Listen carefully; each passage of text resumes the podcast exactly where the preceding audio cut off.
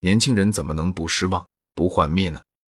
他们不仅被理论家，而且被父母和老师的传统智慧，以及广告商坚持不懈的灰色谎言所引导，以为自己得到了物质上和动物上的满足，结果却不快乐。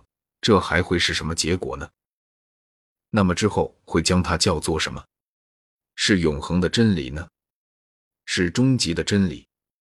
社会上的大多数人都同意把他们移交给教会，被教条化、制度化。习俗化的宗教组织，但这也是对高尚人性的否定。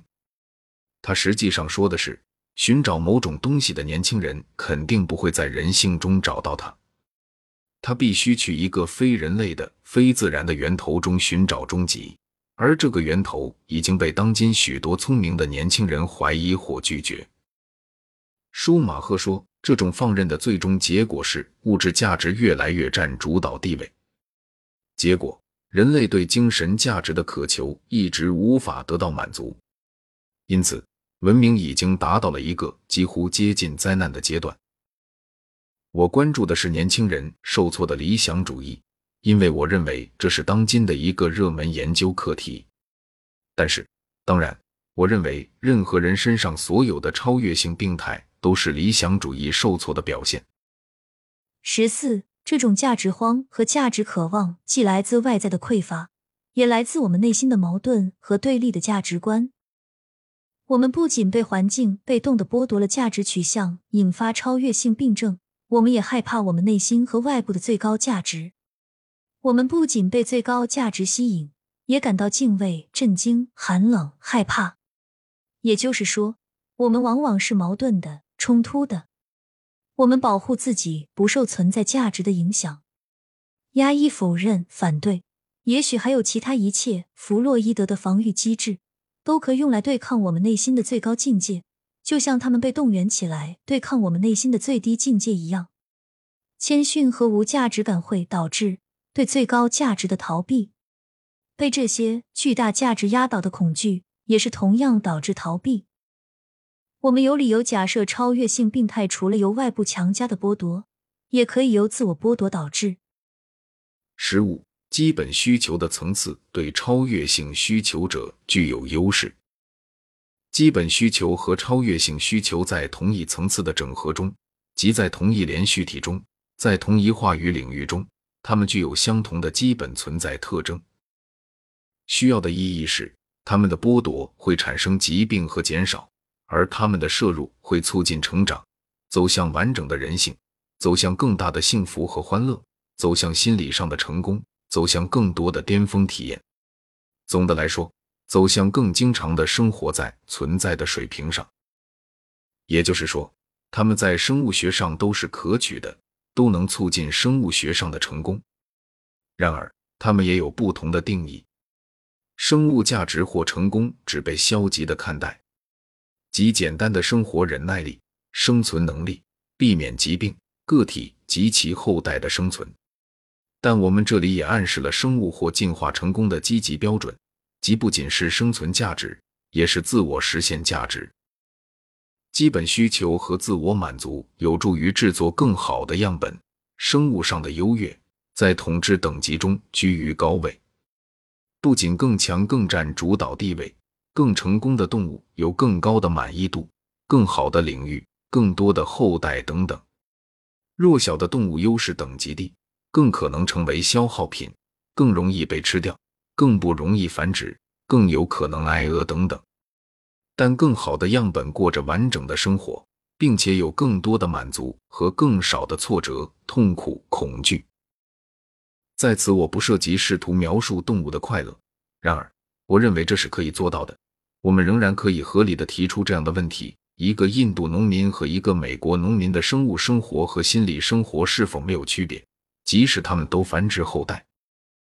首先，很明显，基本需求的整个层次对超越性需求是占优势的，或者换句话说，超越性需求与基本需求相比不那么紧迫，要求不那么强烈。我打算把这作为一个广义的统计陈述。因为我发现，有些人的特殊才能或独特的敏感性使真美或善的需要对他而言比一些基本的需求更重要、更迫切。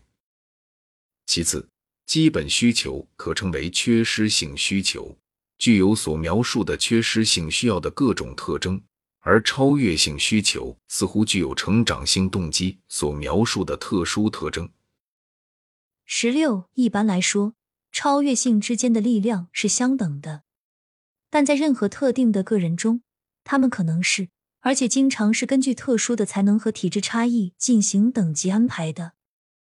据我所知，这些超越性需求或存在价值，或存在事实，并不是按优势等级排列的，但平均而言，他们似乎都是有着同等力量的。换一种说法是，一种适用于其他目的的表达。是每个人似乎都有自己的优先次序或等级或优势，根据他自己的才能、气质、技能、能力等。对一个人来说，美貌比真诚更重要，但对他的兄弟来说，同样可能是另一种相反情况。